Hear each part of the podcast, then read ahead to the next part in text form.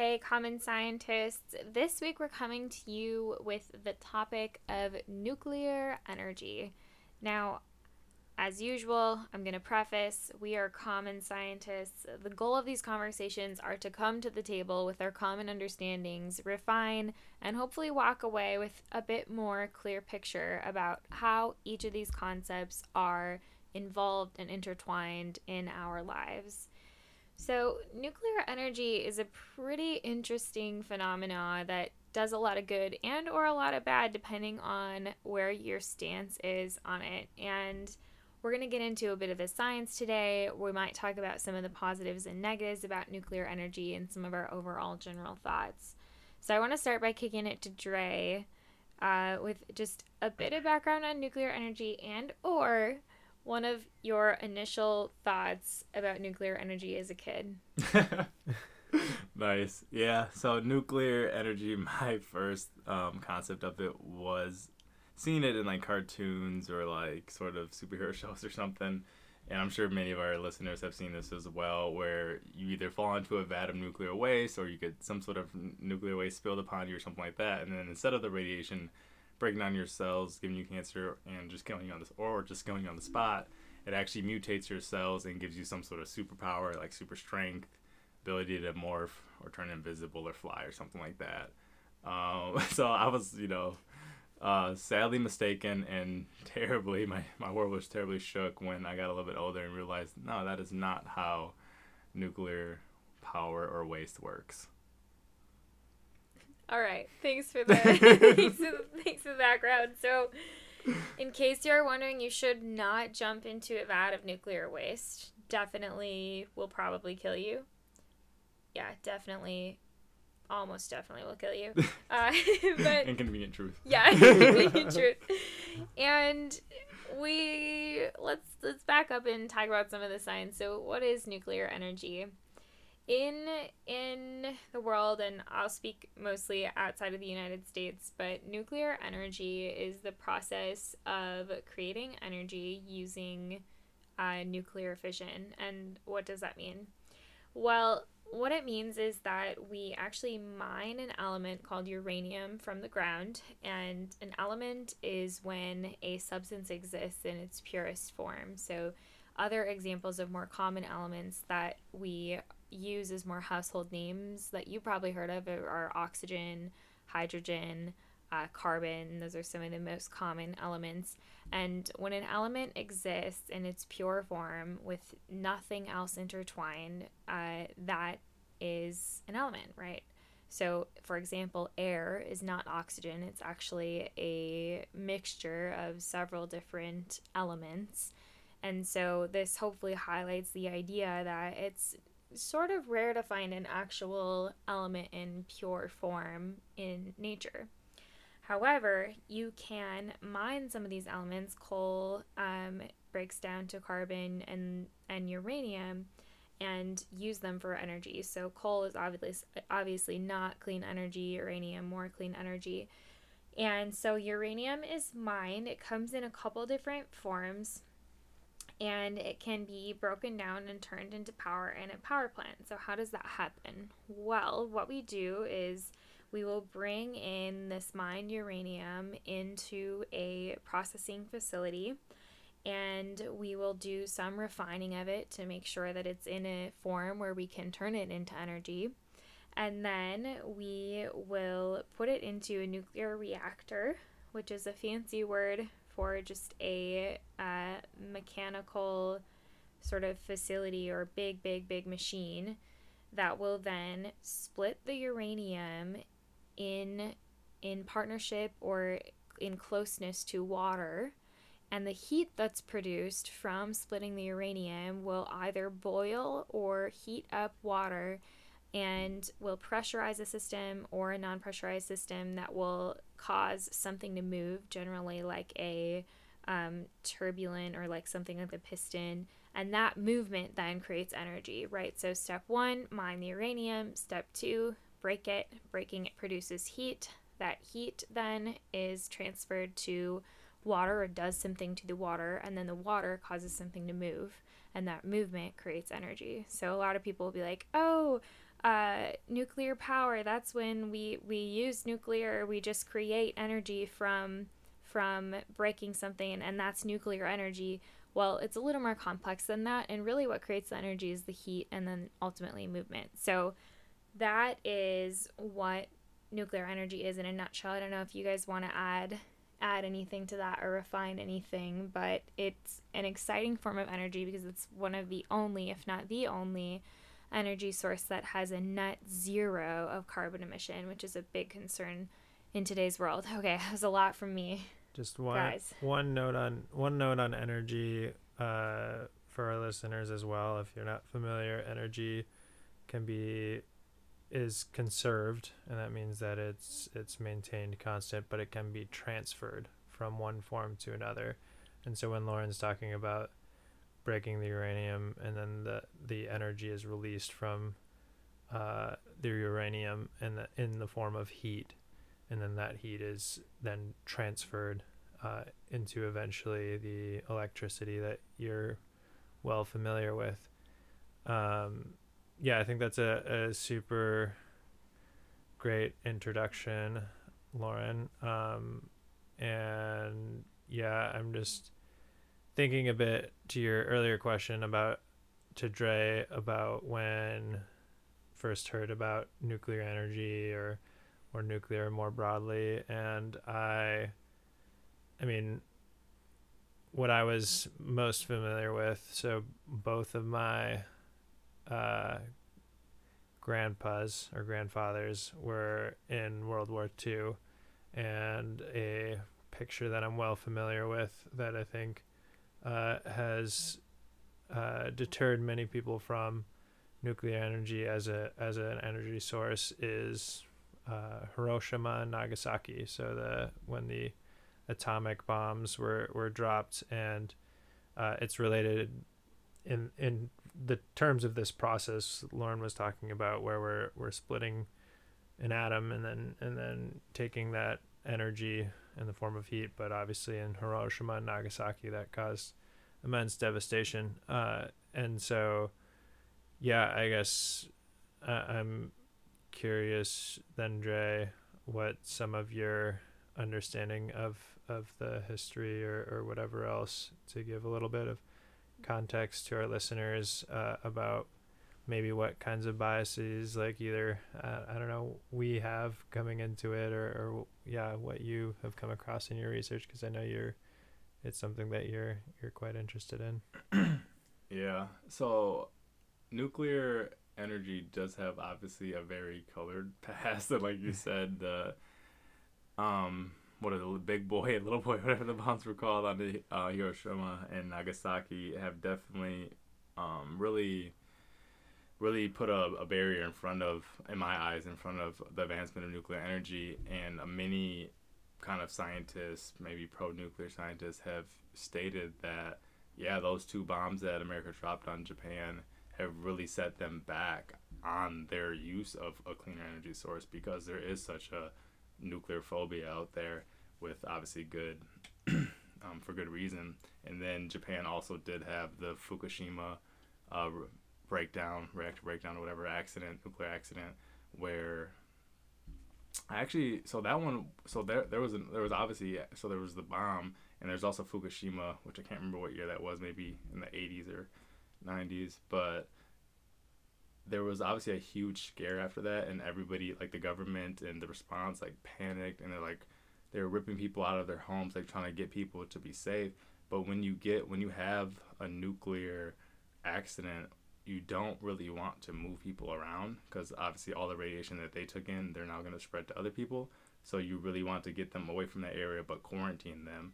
And Japan, to my understanding, did not really follow protocol very well in that situation, and they ended up causing a lot. People um, have actually died in the kind of the panic that the government went into um, evacuating people, and there was actually no, according to the UN, there's actually zero reported acute radiation deaths from that accident. So the deaths that happened were either were from like the panic that happened, and there so it was kind of like for so for that um, situation, I think the fear of nuclear energy there has been overblown.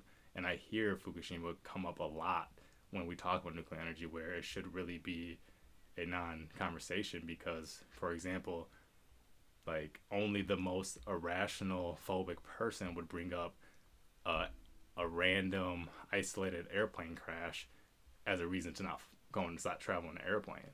So it's like if thing if there's only been a couple major nuclear breakdowns throughout human history and they didn't have they didn't cause that much death relatively this fear is I mean it's overblown. So I I understand the fear that nuclear that comes along with like the nuclear bombs. But i'm definitely very very concerned about how so many people know the words chernobyl and fukushima and they have this sort of dread that comes along with that and the um and how that kind of creates a barrier for the future the present and the future for nuclear energy. That's a huge issue for me and I want to stick with that, but I also just think about the history of uh, nuclear power. I thought it was fascinating too how a lot of, um, like for example, shoot, what's his name? I can't think of his name, but a lot of great scientific authors, sci-fi authors, kind of ran with that idea. They loved the idea that we could like break break apart atoms and release all this energy and the things that you could do with it, and that really inspired a lot of other physicists and um, scientists to actually look at this seriously. Because even I believe even Einstein uh, was like now nuclear power will never be able to harness it, et cetera, et cetera. So that was interesting. But also, what I said about Fukushima and all that too. So one one point of clarification: Fukushima was actually in 2011, so it wasn't okay. actually that far into our distant past. And what I read related to Fukushima had I didn't read the same sentiment that you did, but I didn't focus much on nuclear disaster in history. So I did not see the same sentiment that the people who died were more because of panic than due to the effects of radiation. However, I would argue that being afraid of radiation and being afraid of the effects of radiation is a very real fear for a lot of scientific found scientifically founded reasons, but I don't know a lot about the response related to Fukushima. That might be something we include in so, our cast notes, but I think so in 2011, according to Wikipedia, which yeah, I mean is is mostly a good source, I would say. Um, obviously, obviously there's in general it's general in general it's it does well for itself but um just a quick search. Again common scientists go back. And if you really want to know you can read the the uh, UN or the World Health Organization reports. Uh, but it says yeah the event happened on the 11th of March 2011 uh, the earthquake and tsunami associated with the destruction of the reactors killed over 15,000 people. Uh, and there was one confirmed death from radiation out of like all the 15,000 okay people. yeah right. but so naturally it's also it's also wikipedia and so do you one do you research zero. common scientists yeah all that um, so my my information was from the un um mm-hmm. and yeah, like a good point on the earthquakes and tsunamis. Like that's what they were talking about. Like, yeah, with fifteen hundred people dying, it was due to the evacuation of like those, and obviously just the tsunami killing people. And I guess when I said the eighties, that was Chernobyl was in eighty six. Yeah. Um, which is the greatest, I guess, nu- nuclear disaster. In, Great, yeah, history. yeah. So some clarification there, but I think the sentiment then is that there has been a lot of fear related to some incidents that were few and far between and also do, more due to natural disaster than due to radiation itself uh, or the existence of nuclear power. Mm-hmm. So why why nuclear power then? I mean, where where did it come from? Like, why did we decide as a society that it was necessary? What is it? What role is it serving?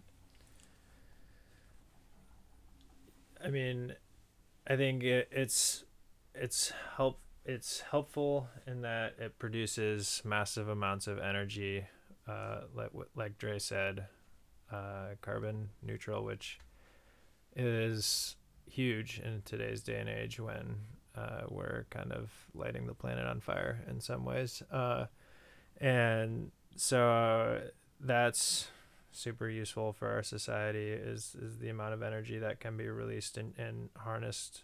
Uh, yeah, um, I think that that would be a, a big, big why in my mind. Uh, and then beyond that too so a lot of people would say like oh why nuclear rather than wind solar and water?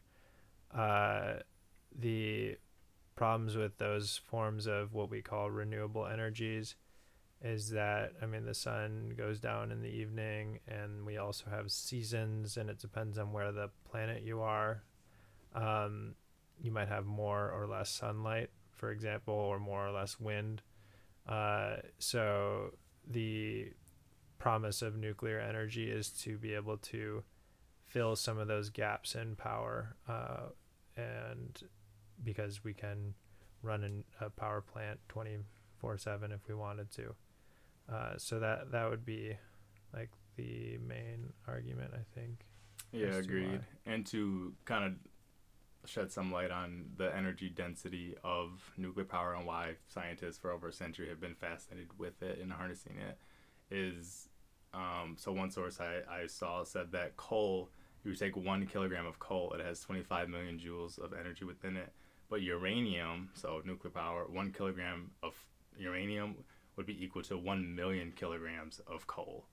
So just like the the measurements are obviously the scale is on a completely different level and of course the second aspect of that is clean it being clean it not destroying our atmosphere you know yeah. not creating greenhouse gases. Um, and I, I think the kind of slow burn the slow killer that is coal and fossil fuels is something that we've just put out of sight out of mind and has just constantly been the buck has been passed on to generation after generation. And at this point in time i think we are at a certain tipping point where it's like well what are we going to do are we going to find a cleaner energy source, or not find? Are we going to use the one that we have, or are we continue to stay in tradition and stay with like OPEC and people who are have a lot of money on the line to switch? Okay, there are some things there that I disagree with, but I think we need to provide a little more context to our listeners. So, in the industrial age, right, we developed electricity. Humans developed electricity and we figured out how to use coal and fossil fuels uh, to power the light bulb. And from there, I mean, obviously, things have really taken off in kind of an exponential way throughout the Industrial Revolution and since then. And that brings us to today, where we have figured out that the emission of CO2 and the byproducts of these of these mining techniques, the leaching into water. I mean, there we've figured out that there are a, a, whole list of things that are bad for the environment, whether it's CO2 emission or the process of obtaining these fossil fuels. And we know that if we don't do something about it, most scientists would agree. I think it's like over 98% of scientists or something like that agree that there is a problem associated with the use of these energies. And compounding that is the fact that the demand for energy, the demand for power is continuing to increase, and especially in the United States is crazy high.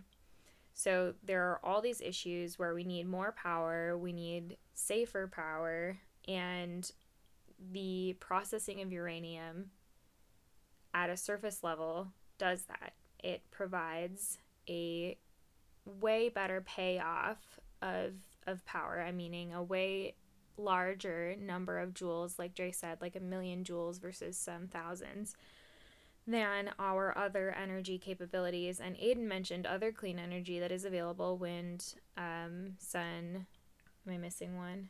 Water. Water. Wind, sun, water. Hydroelectric. Um, and unfortunately, those also are costing a lot of money. Still, I think some of them might have some carbon emission. I'll double check that. But there are all these problems that are compounding, and it seems that then nuclear energy would be the answer. It has no carbon emission, it produces so, so, so much more power. and we're not using it as much as we could be. So I think that background is necessary. I don't know if you guys have anything to add before I go on. With solar, water, and wind, I would just say I think again, be a common scientist and do your research and cross compare sources. But I would say that um, my concept of them is that they require an initial investment of fossil fuels because that's kind of I mean what our world runs off of, right? In in terms of having to set up a wind turbine or having to set up a solar panel, but once that's up and running, Yeah. uh, the, the payoff is, is That's the same with nuclear long. plants too. They use fossil fuels to build nuclear plants. but Um, then like uh, over time the energy produced is is more. So that's Yeah. again again back to the concept of carbon neutral, right? It's like the the payoff is more than the investment, but Yeah, yeah, absolutely. That's good context. So, I think, common scientists, you've probably guessed that I have my own kind of idea of whether or not this might be the answer for for the current problems that our world faces regarding clean energy. And I'm really trepidatious, along with a lot, well, along with some of the scientific community, about nuclear energy for a couple of reasons. So, first and foremost, outside of what has historically happened regarding nuclear disaster, I think it's important to understand what nuclear disaster means and maybe not the disaster part but what even does nuclear anything mean for humans and there are two pieces of understanding nuclear energy or just a nuclear element that I think is important. One is that human beings don't do well with uranium uh, and or like any sort of uh, hazardous. I'm, I can't think of the word waste. What do you know what I'm thinking of? radioactive. Thank you. Radioactive waste. So, radioactivity for a human body causes all sorts of problems cancers, namely cancers that leach into um, bone, blood, organs, etc., and can cause also an inability to reproduce, deformities in children years after, if you, even if you don't die. So, lots and lots of physiological problems. Now, reported instances of those problems have been super, super low in human history. And that, I think, is what Dre was prefacing earlier is that that alone shouldn't be, I don't think, enough to stop us from using something that is potentially an answer to a problem. The other thing is unlike some unlike some nuclear waste, uranium's half-life is super super long. So let me explain that a little bit more a element has a period of time and specifically a radioactive element has a period of time where its dosing will remain uh, negative or will remain in a, in a level high enough that it will actually impact us. And so we've termed this thing called half life which is the amount of time it takes for it to become half as potent. And uranium's is 4.5 billion years which is a long time. So that's one thing I think is important to note, compounding the fact that it causes a lot of problems physiologically. And then the last thing is the amount of waste that's produced of uranium. And it's an amount of waste that we don't know what to do with. So I think it's something like two oh I gotta look. There's a lot. Okay, so by the end of 2011, over 67,000 metric tons of highly radioactive waste have been produced by the U- by US-based nuclear reactors, and that increases by about 2,000 metric tons every year. And right now, we have no plan of what to do with this nuclear waste once it's been produced. We have nowhere to bring it. We don't have a plan to break it down. And right now it just sits in vats at these nuclear plants, which I'm highly concerned about. And I I don't know what the answer is altogether, but I think there's got to be a combination of solutions that could involve potentially still some use of nuclear energy less use of fossil fuels, but then maybe there's something we can do to decrease the amount of energy of like of energy that's needed so that we can come to a solution that doesn't create so much radioactive waste since we don't have a solution to break down. Like Dre earlier you mentioned, oh, we just keep putting off these problems to future generations. Well, what are our future generations going to do with metric tons, thousands of metric tons of radioactive waste that are just sitting on the Earth's planet? So I think that's my major concern with with nuclear energy. I wish it was a magic solution, a magic bullet, but man, I, I'm concerned. Yeah, uh, I'm curious what Dre's thoughts are. I think that, I think that, yeah, I mean, I would just say that I agree with you that the radioactive.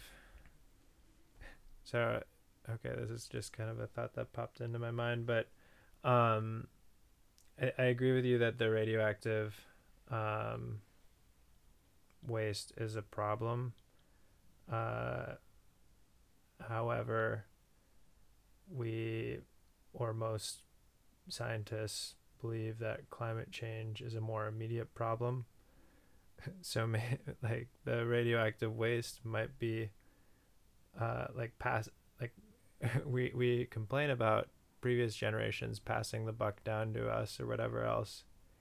Um, something that I think is super true uh, throughout the course of human history is like we invent something and then there's problems with associated with associated with that something whether or not we're intentionally creating them or not but um yeah what Dre what are your thoughts on the the radioactive waste problem?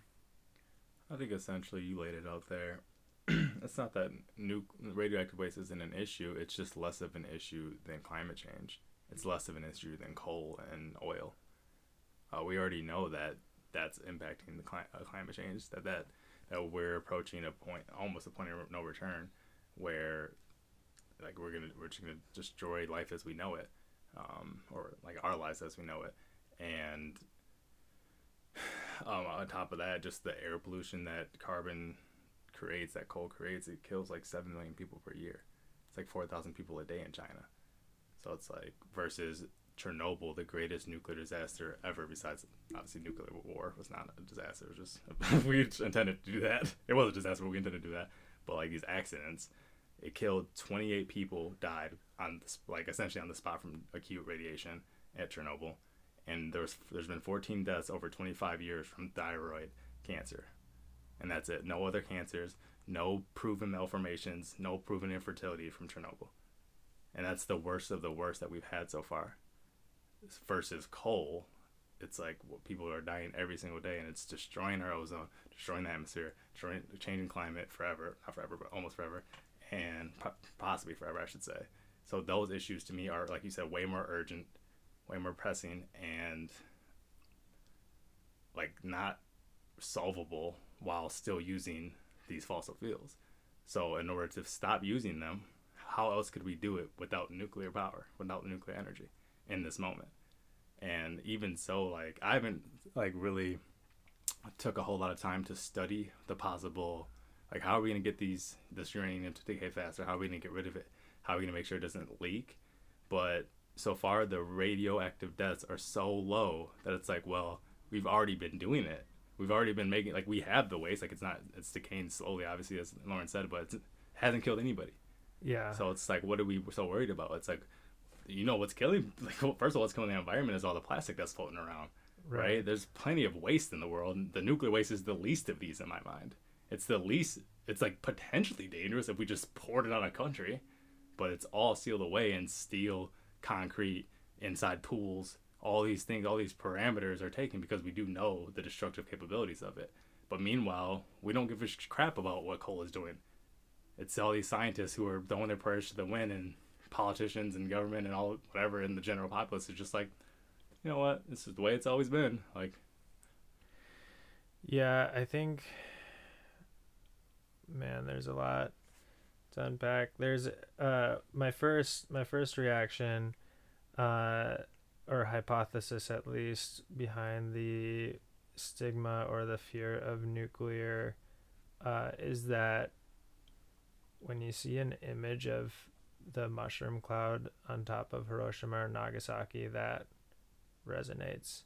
Whereas when you think abstractly about the Plastic climate the change ocean. and plastic in the ocean and things that like I never I've never I can't attach an image to like I'm thinking I'm thinking that like maybe that points a bit to humans bias towards like more emotional image triggers or or uh, video audio audio visual triggers as opposed to statistics and numbers um I Yeah. also think nuclear accidents haven't caused death, but when I'm thinking of what ma- the the best example of what massive widespread widespread nuclear matter material looks like is Hiroshima. So when I'm when I'm talking about I mean deformities and yeah, you're right. It would have to mean that a terrorist bombed one of our nuclear sites that it has just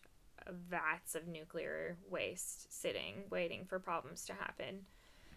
Ah, and I don't like it, but I if given the opportunity to vote for a nuclear power to win out right now in comparison to what's available, I would agree that nuclear energy should be it for right now. As uncomfortable as that makes me feel, and as much as I think we should be aware of the problem that we're creating for a future generation, I agree. I mean, we know, most scientists agree that the United States must achieve economy wide net zero emissions by or before the mid century to achieve to achieve uh, better health for our planet. And that's according to a nuclear power energy source like company. We can uh, link it. But there are many more sources that agree that our carbon emission and other problems are, are more of more pertinent issues ah d- i don't feel good about it though Yeah. Two Um, things. Number one, I, I believe it's a specious argument and an unfounded claim, and it's one that I, I hear quite a bit that or that there's there's this connection, this human connection where, like you're saying, Lauren, when you think of nuclear energy, you automatically think of a nuclear bomb, but it's like there's other than that they're both they both come from the same like a fission of an atom or whatever. It's like these have nothing like these are not related. And for example, for a real world example, the U.S. gave South Korea nuclear power. They don't have nuclear bombs. We did not give North Korea nuclear power. They have nuclear bombs. So it's like there's this is like a false like a false line of thinking where people think once we have all this nuclear energy around, then there's a, a chance that someone's gonna weaponize it. And it's just like well, coal has already been weaponized, oil has already been weaponized. Like this is, these have already killed millions of people. right So I, so, I so all of these arguments yeah are are just like it's almost to it, it- it's not that they're not valid at all but it's like we are we're sitting here as if like let's just say this was like a debate and we're trying to say we're the the fact that we're even talking about these things in the same like giving these both of these concepts the time of day is creating a false equivalency equivalency like they're equal it's like no there is no other answer right now besides nuclear energy to save us from the doom the impending doom that coal and oil are bringing upon us in the next 50 years. We do not have an answer. It's not wind it's not solar it's not water. We have no answer but nuclear energy. So that's number one. And when you guys talk about specifically you Aiden- specifically you Aiden, when you talk about long term that's fine. I'm sure we'll come up with something amazing in 200 years. But for the next 200 years we need nuclear energy. And going back to your point about the view of the mushroom bomb yes you're right. It is because we're human it is mm-hmm. because we don't understand numbers. It's because yes we see like charred skeletons of the japanese because the us bombed them and we automatically have that image ingrained in us since we were children. And that's what we think about naturally when we think about nu- nuclear energy and that's an issue but it's also just propaganda because there's people who are sitting on billions and billions and billions and probably trillions of dollars to keep oil and fossil fuels alive.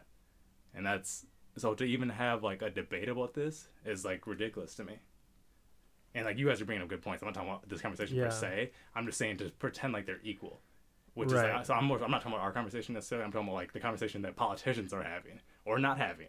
Yeah. Yeah. No, I, I yeah, I agree with your I agree with your sentiment, and I also, I mean, I also think that the grounds of this conversation are challenging. I just I think it's important in the context of common science to address what a lot of the what a lot of people do think of, and I think, Aiden, to your point, like humanizing what people feel when they think of this is is an important like way to understand why people might feel as they do but to, to what you're saying Dre, I agree that the the scientific answer the right answer is probably to say absolutely no more coal absolutely no more and have some drastic drastic change in favor of nuclear energy. I just hope to God that, yeah, 100 years from now or whenever, someone comes up with some solution, some nanobot that just can eat waste for lunch or something because I, I'm pretty, pretty worried about it. But I mean, maybe who knows? uh, yeah, I I think. Yeah, I think Dre, to your point about, um, yeah, the concept of a, a debate or bringing up both sides of the issue and and creating a false equivalency, as you say, uh, I would point peop, uh, our common scientists to uh, Naomi Oreskes' book, The Merchants of Doubt. And in it, she discusses uh, how a lot of these big, powerful entities, like Dre alluded to, the uh, currently the fossil fuel companies, but in the past, tobacco, um, big tobacco, it, how they create like discord amongst people and a lot of it is creating uh, this idea like lauren said 98% of scientists think like think that science, climate change is is caused by human activity a lot of these uh, big corporations who have a lot of interest tied in continuing with the status quo will say oh like yeah but some people don't believe like some people don't believe. Even if it might be the 2% or whatever it is this might it might be it might not even be the 2% and they might be like hiring actors out. So that was something that was well documented is they would hire actors out and put them uh, on the news and, and say they were experts who knows in what but um yeah so it's just again it's it's all the more reason to to do your common science and cross compare sources and, and also find reputable sources uh and have conversations too to kind of check yourself as well because I, I mean i might come to a conversation and say something and be like oh i think xyz but and to be Um, willing to refine your yeah. perspective. I mean, coming into this conversation and and still, I would say I feel the same about nuclear energy. I still am very concerned about it, and I think it's the answer. And I think that coal and other forms of energy should probably not be used until we have done a better job at create or at fixing the problems that are currently causing a lot of death like you had mentioned Dre mm. and being willing to refine stances is is really important but also to what you said in you're right. It's sometimes a fallacy to present the to present the concern up front and it would be better to just say i mean yeah scientists believe that climate change is real right? Like 98% why why would you present the other side? Or to say that nuclear energy is the best answer because it is Yeah, I think it's important to explore some of the other like reasonings, but obviously like holding front and center like, oh yeah, this is the this is kind of the accepted uh truth uh of the matter. Uh one one uh argument, Lauren, that I think I'd like to highlight of yours though that I don't think we gave enough justice to was the concept of decreasing consumption uh, and our in quotes needs. Like how how much i mean do we need a, a 600 square foot apartment or a 2000 square foot house or i mean a 100 square a thousand square foot house you know? Like what what is enough? And i would i would dare people to ask themselves what is enough for themselves uh, and if you have a company what is enough for your company is growth always good on the personal level and on the corporate level or whatever institution you're associated with? Or is it is it finding sustainability over time? Should that be the goal? My thought is yes like man uh i mean in in my personal life i've got like everything I, I i need yeah there's other goals that i like to strive for but like i've got my apartment it's 600 square feet um, with my partner Lauren and, and my two cats and go on lots of walks. Like I don't need a private jet. I don't need XYZ again, but um, yeah, it's, it's just finding what's enough. I think is is a huge question that we have to ask as a society because uh, that's an argument that uh, I came across uh, from Jared Diamond, who wrote Guns, Germs, and Steel, and he's a geographer, anthropologist, but also ornithologist. He's kind of a he, he jumps around in terms of his his interests, and um, yeah, I mean, in the U.S. we consume more than like one planet can uh, reproduce and, and so whereas in developing nations they don't. And so his concept of a solution would be for us to consume more equal amounts and amounts that are uh, at a sustainable level because obviously too inequality breeds pe- desire and and those in developing nations wanting more. But yeah so there's again a lot a lot there but i'm glad you highlighted that. I now i'm feeling like i folded point. too fast. I'm like oh, man but it's not about folding it's about finding truth it's not well yeah. i see that. I mean yeah yeah i just am commenting on my personal sentiment about my ability to have this conversation. But i i agree it's important to ask about what is enough and what is the problem. Is the problem that we can't keep up with the demand for energy or is the problem that we are using too much energy? Yeah. You said equal consumption I heard communism. no, I'm kidding. But a lot of people will hear that. Um, probably not yeah. our listeners, and that's a huge problem. Um, or that's socialism. Fair. That's a good point. And but I'm I'm 100 with you, and I, I never refuted that point. I'm glad that you made it, and I'm glad that you brought it back up because that's a, sl- like a real, very pertinent conversation, but slightly different than obviously what I was attacking. And yeah, I 100 percent agree with you guys. We need to take some notes from Japan, Hong Kong, Tokyo. Um, Seoul, Korea, and start building up, and then eventually start building down because we don't have. We obviously need some level of space as our population grows, but we don't have like we just can't keep taking up as much space as we are. I think you said 200 square feet, which is terrifying. But oh, oh did I? I thought it said 600. Like, oh, okay.